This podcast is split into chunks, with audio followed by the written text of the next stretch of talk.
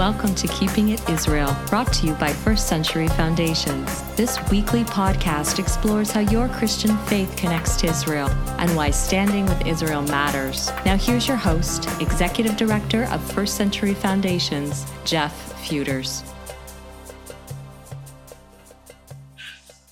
Well, welcome to the podcast today. My name is Jeff, and our guest today is a returning guest. Uh, it's good to have Ruth Guggenheim back on the podcast. Ruth is the director of interfaith relations for World Emunah in Jerusalem, Israel. She has worked in the Jewish communal field for over forty years, whether as a religious school teacher, an agency director in the Jewish Federation field, or as an outreach worker, engaging individuals on their unique journey and relationship with God. Uh, Ruth made Aliyah to Israel in twenty sixteen and began working at World Emunah on behalf of the disadvantaged and at-risk children and families in Israel, where she continues to work today. Ruth, welcome back to the podcast. Hi, Jeff. Thank you so much for having me back. Well, it's good to have you. And uh, last time we talked about uh, one of the Jewish holidays. We talked about Purim. And today we are talking about uh, the biblical holiday of Shavuot, or Pentecost, as most of us evangelical Christians might know the name. Uh, this Jewish holiday begins sunset June fourth, um, I guess next week. And uh, as a pastor in the Pentecostal Assemblies of Canada, this holiday is quite significant for, for me. Uh, but some Christians are not really aware of where the celebration of Pentecost originally came from, and that it was a uh, Jewish celebration. So today we're going to talk about that. And uh, just point of interest, you may notice if you're watching that uh, I'm not in my usual spot. I'm actually in a hotel room in Haifa, Israel, and uh, Ruth is in Jerusalem, and we're talking today. So, so this is coming to you from the land of Israel, just so you're aware. I just wanted everybody to know that. Uh, Ruth, can you talk a little bit, tell us a little bit about Shavuot or Pentecost from a Jewish perspective? What does the word mean, and when and why do Jews celebrate this holiday? Okay, Jeff, first of all, welcome to Israel. It's an honor to have you back here on the Holy Land. So um, the word Shavuot literally means weeks. And it's from the, the Bible. It's from the uh, Hebrew scriptures, where in Levit- Leviticus, God commands the Jewish people, the Israelites, to, one, start counting what's called the Sefirat, the Omer. And what that was is from the day after the Israelites left Egypt, the, from the Exodus, until the giving of the Ten Commandments and the biblical imperatives from the Torah, from the Bible, and Revelation, which was exactly fifty days after, the Jews were commanded to count forty-nine days until Revelation. And that, again, is called the Sefirat HaOmer, counting of the Omer, and it is found in Leviticus in chapter twenty-three. And one may say, okay, why does one have to count forty-nine days? You know, forty-nine days actually means seven weeks. Okay. Seven right. times seven is forty-nine days, the fiftieth day with Revelation. And there's a, a few reasons, actually. One is that biblically, we believe very strongly that there are fifty Sefirot, uh, are the divine attributes of God, that each one of us, each person was given the, the attributes of God. We know that we are created in God's image. So if we're created in God's image, what does that mean? It means the divine calling, the essence that God created us with. And we believe very strongly that there are, that when the Jewish people, the Israelites, were actually slaves in Egypt, they had lowered themselves spiritually by forty-nine steps, it says.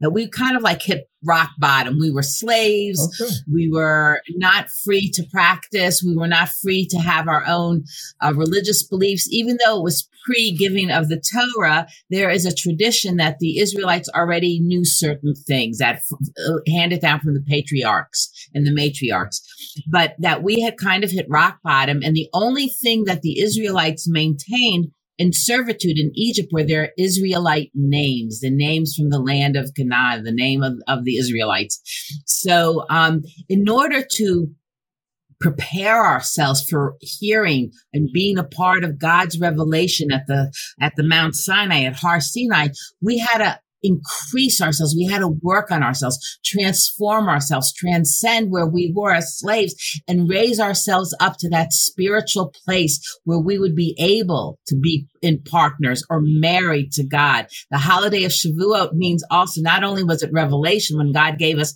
the Torah and spoke to us, but we were married to God, so to speak, uh, you know, in a spiritual context. So right.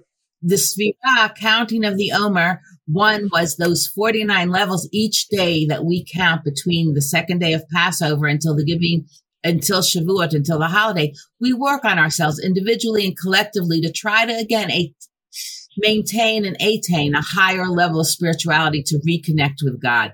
The other is a very agricultural-based thing. Shavuot also is is evolves totally around the harvest and the seasons here in Israel. And we know that the Omer was a a um, measurement of barley. And that's to remind us that in Passover, it starts the harvesting season. And then on the holiday of Shavuot is when we come to fruition, when the fruits start and everything. So not only do does Shavuot commemorate the giving of the Torah on Sinai, the giving of the Ten Commandments in the Bible and Revelation, but also the first fruits in the Holy Land of Israel. So that, that's a part of Shavuot. Yes. Um, I don't know if you have any questions, but one of the, so there are a few actual interesting traditions that maybe some of your followers also know. We read the book of Ruth, the, the biblical book of Ruth, which is one of the, the five, uh, Megillah, we call it. And people say, okay, why the book of Ruth? Well, Ruth was an amazing woman. First of all, many of us may know that she was, she was, a, um, from the tribe of Moab. She was actually a Moabitess. She was a princess. She and her sister-in-law, who married into Elisheva, in, into Naomi's family and all that. The story goes on that there was a famine. They had gone, they had left Israel. They had gone down, gone to Moab, and they got married there. Ruth, ultimately, when she becomes a widow, goes back with Naomi. This is a condensed. She goes back with Naomi to the land of Israel, and, and Naomi says, go back, go, go to your own people. I have nothing to offer you. And her sister-in-law, Orpah, goes back. But Ruth says, no, you're people will be my people. Wherever you go, I will go. Your God will be my God. So it's the ultimate connection to God and saying, I want to be a part of your people. So the Torah being given on Shavuot and Ruth accepting the Torah and becoming a follower of, of the Israelites, It, it's a perfect role model for us. So that's one of the reasons we obviously read that book on Shavuot. And also it's during the harvest season. She, um, she had to glean in the, in the fields of Boaz, Boaz being a great leader within the Jewish community from the tribe of Judah. He would make sure when he realized that this was actually his family, she was a widow from one of his cousins, that the people, his employees would make sure to leave extra wheat in the field, because there is a biblical mandate, as you know, Jeff, where if any of the gleanings fall down, it is you are required to leave them in the fields for the poor and the needy to come and get it. That's an amazing, you know, uh, right. humanitarian aid that started thousands of years ago. So that story of Ruth is read on Shavuot as a part of, one, the harvest, and also here is somebody who was not born into the Jewish faith or into the Israelite uh, nation and accepted on herself the the, the commandments. Uh, very good. Uh, that's uh, extremely, Extremely interesting. I love the connection with the story of Ruth, and uh, you know, humanitarian aid is something that our organization loves to help with in Israel, and so there's a long, uh, a long time connection to the the biblical story with that. Uh, you mentioned about the counting of the Omer. You talked about uh, some of those details. How was Shavuot celebrated in biblical times? Other than uh, those those few things that you mentioned, was there anything else that uh, that happened during the celebration of Shavuot back in the ancient days, in biblical days? So, to my awareness, one, it, it, Shavuot is one of the three pilgrim holidays where Jews were Um, dictated basically to go to the Beit HaMikdash, to the Holy Temple in Jerusalem, and pay pilgrimage. Okay. If, if the whole family could go, they would go. If not, it would usually just be the father, but they, it was literally one of the three festive holidays. That is the, uh, that is a biblical mandate. Uh, in, in Hebrew, we call it the Shalosh Regalim. The three, regalim means feet, the three feet, meaning that th- these were the three holidays where one would actually walk to Jerusalem or go to Jerusalem to bring the first fruits. One of the commandments biblically is that you did bring your first fruit to the Beis HaMikdash for the Levites and for the Kohanim, and also to to pay gratitude to Hashem, to God, for your harvest. It's right. The Torah is an amazing thing because we really were raised to believe very strongly in the connection between God and the land, and that God provides for the land. When we are on the land, if we're doing what we're supposed to do, our covenant with God, then the rain comes and God will make sure that there's plenty of food and there won't be as many needy people. And we see that happening now where there's food, and, and Israel, thank God, is blessed now with abundance and everything. Not that we're doing everything right, don't get me wrong, but I'm saying it's, it's like that is a part of the biblical covenant between God and the Israelites, that He gave us the Torah. We are covenanted to be His people, to take care of this land. And when going to the Holy Temple in Jerusalem at the time and bringing our first fruits, acknowledge the fact that without God, our land, our bounty, our food is all relied on by God's grace to all of us. So that was Amen. Really important. The other, you know, they would, um, the Beis HaMikdash, the Holy Temple, and now today synagogues and homes, in recognition of the harvest holiday and the, and the new fruits and, and the flowers, we would dec, we decorate, um, our homes and our synagogues, kind of again, symbolically to appreciate that it, it's with God's grace that we have all of this bounty. So. Wonderful. Now, just, uh, you know, to add a little bit of, uh, of our perspective, you know, in the Christian Bible, it was during this feast that uh, the story is told that the mm-hmm. disciples gathered in the upper room after the uh, the death and the resurrection of Jesus.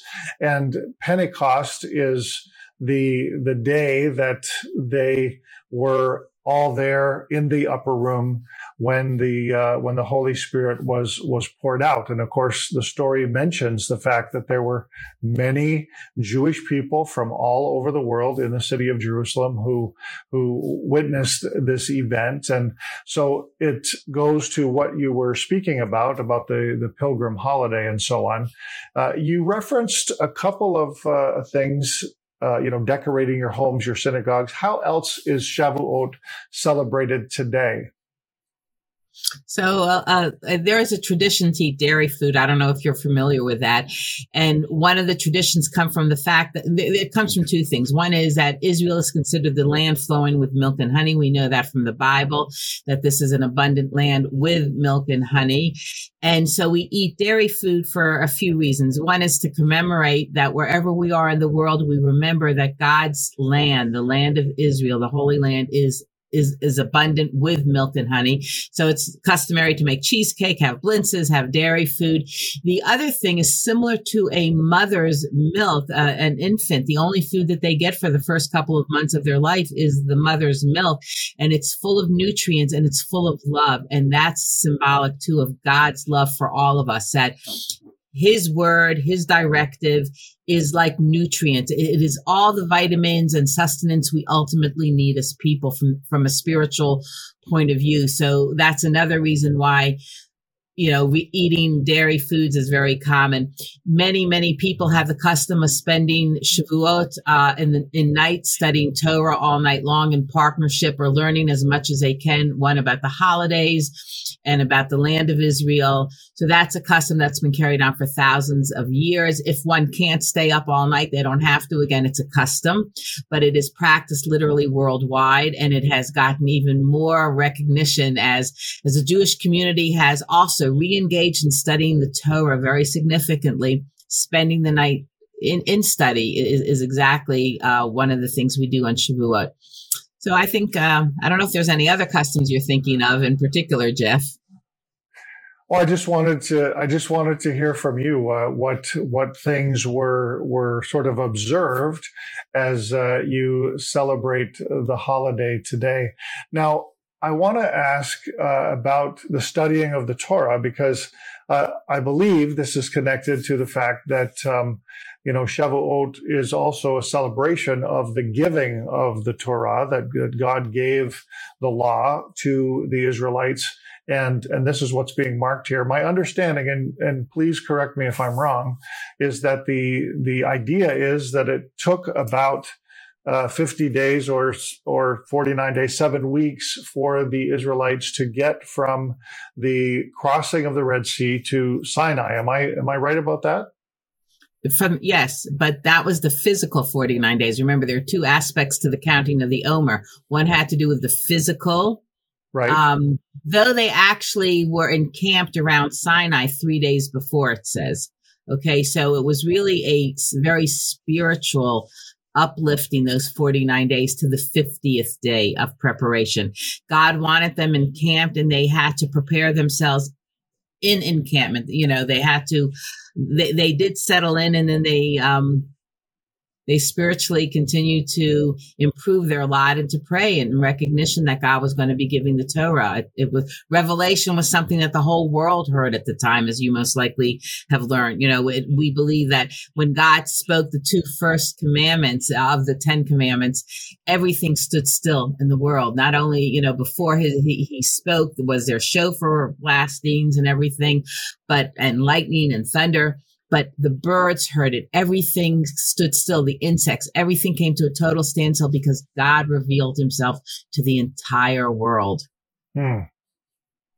Very and, interesting. And interesting, you know, I want to, it's very interesting if I can kind of go back a little bit to Ruth, to the story of Ruth, who again is a role model for us. And we read the story uh, customarily because she accepted upon herself the, the, the, the Torah, the, the commandments. And um, her Hebrew name is Rush, Reish, Reish Vav Tav.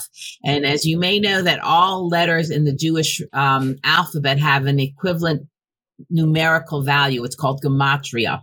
So we take very seriously from a very Kabbalistic, mystical point of view of what all of our letters mean and, and how things spell out. And, and it's kind of like a hidden code in the Torah. The letters for the name Ruth, Reish is two hundred. Vav is six and Tav is four hundred. You add that up, it equals six hundred six. Why six hundred six? Because as a Moabitess, as a Gentile, she already had the seven laws of Noah were already rel- were commanded to the entire world on some level, we believe. So as a Moabite woman, she was doing and already obligated to those seven Noahide laws. Now she took on six hundred six more. We, we believe that there are six hundred thirteen teachings in the Torah. You know, a lot of people call them commandments. They really aren't laws and commandments from that point of view. They're teachings. And clearly that they impact everyone. Not all six hundred thirteen teachings and commandments are done by everyone. There are laws that are specific for the priests. There are laws that are specific for the Levites. There are laws that are specific only in the, in the, Holy Temple and the Beit HaMikdash. There are laws that are exclusive for men, laws that are exclusive for women. There are laws for the Kohen, for the uh, kings. So people say like, oh, wow, how can you guys do six hundred thirteen commandments? Isn't that like crazy? It would be. We don't have six hundred thirteen that every one of us are obligated to do. We have six hundred thirteen teachings and mitzvot, mitzvot being righteousness, actually, that God gave mm. us to improve ourselves and how to connect with God. And that, so why Ruth was another reason was she had already had the seven. Now she took on six hundred six additional ones to be six hundred thirteen.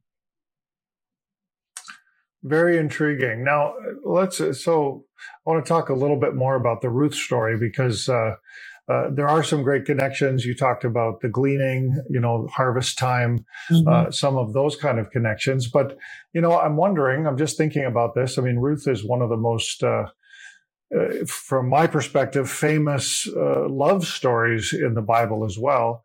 And, uh, you know, you referenced that uh, this idea of, of marriage to God and, and, and maybe even there's a connection here to a love for the Torah, for the, for the Word of God.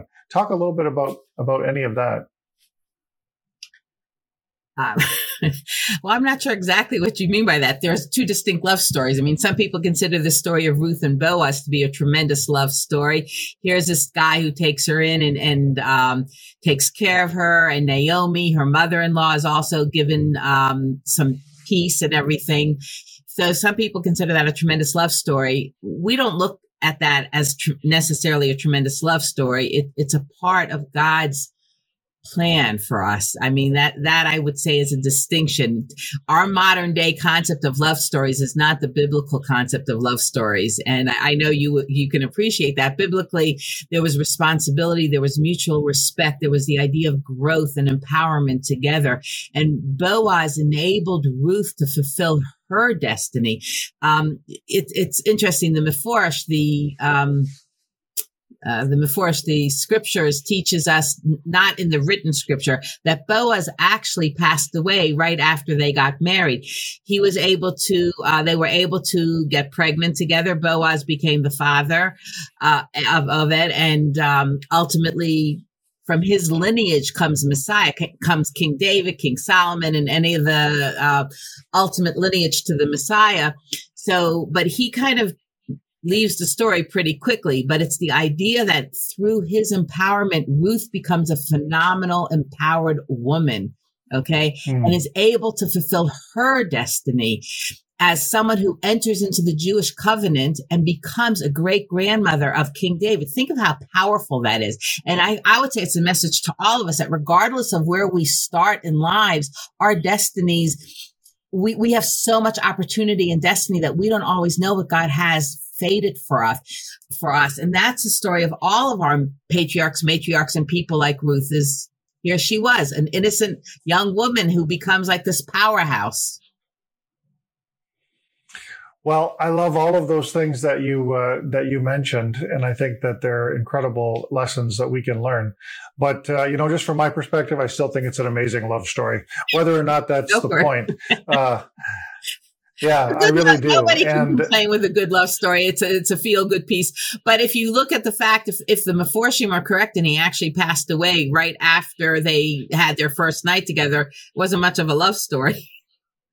It was cut short. Well, it was premature. Well, okay. But uh, I think there are still some some uh, some interesting things there. And we can learn a lot from uh, from the story of Ruth and from this Uh, this holiday uh, of Shavuot. Now, um, what are we missing? Is there anything more about this that we should be uh, drawing out for our listeners today, Ruth?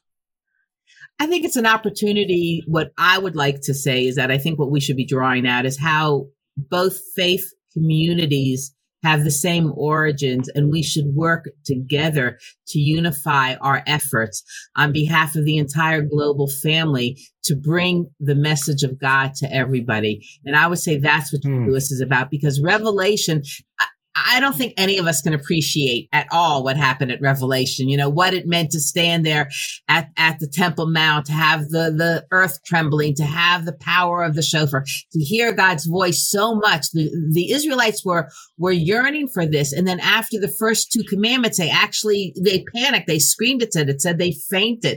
They couldn't handle the power of God's voice. It was so all encompassing. And then Moses had to mm. get over the rest, as we know, on the Sinai. So what's the power behind that? The power is, oh, that God didn't just speak to the Israelites. God spoke to every single entity and being. And this is how you and I can work together to bring God's message. However we choose to interpret it, we are all God's children and want to do what he feels is best for all of us and to walk in his footsteps. Well, Ruth, those are all great thoughts, and uh, great to hear the Jewish perspective and, and have you share about that today. Uh, you know, as as evangelicals, and, and I'm uh, from the Pentecostal faith in evangelicalism, you know, we uh, celebrate Pentecost that coincides with this Jewish holiday as well. And, and of course, I referenced it earlier, the story of the um, pouring of the Holy Spirit in the upper room uh, with the disciples, and um, a lot of things that you know that match up. The the fact that it's a pilgrim feast, there's so many people in Jerusalem at the time, and this um, this Holy Spirit outpouring. And so, if you're listening or if you're watching, how the, the two things connect, how the, the Christian world and the and the Jewish world connect around this um, this biblical feast or, or holiday of Shavuot.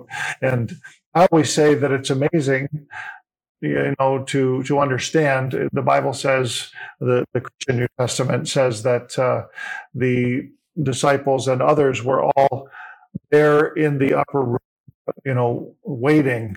And I believe the reason they were waiting is because they they were, you know, counting the the Omer. They were waiting for Pentecost, for the feast to arrive. And so um, there's a great connection for anybody watching, listening there.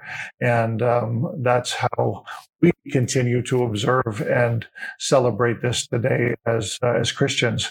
Uh, Ruth, I wanted to give you an opportunity. The last time you were with us, you shared about Uh, Emunah Angels. You shared a little bit about the organization. Uh, just take a moment and tell our listeners again um, about what it is that that you do, your organization does, and how people can connect with that. Okay, great. Thanks, Jeff. Uh, so Emunah, Emunah Israel is one of Israel's leading and largest social service humanitarian aid organizations. It began in the mid nineteen thirties, actually, by a group of religious Jewish women who wanted to try to uh, save as many Jewish children from the Holocaust and from the Arab world also undergoing persecution, bring them to Israel. And they started to set up um, emergency shelters for these young children, hoping, God willing, that they would be reunited with their parents.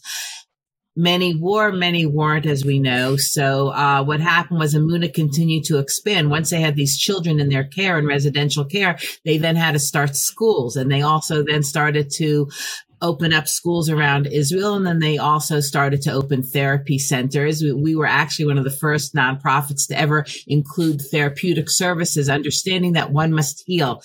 One must heal both from a religious point of view and spiritually reconnect to God and the source, but also has to heal when you've been through trauma and abuse and neglect. So Emunah deals with some of Israel's most dysfunctional children and families, unfortunately. And we have over one hundred sixty projects in the, in, in Israel.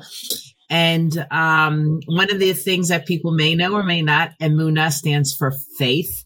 The name was given specifically because the founders of Emunah had faith that God would protect his children and would bring us back to the land of Israel. When it was started, it wasn't yet modern day Israel, but the faith was there that God would would have us in mind, and he did. So that's what Emunah Israel is. And I work for World Emunah, which is the global development arm. And my focus is in developing bridges and relationships between the Christian and Jewish community and healing the wounds that we've suffered for two thousand years each other and trying to see how we can build together on behalf of the people of Israel.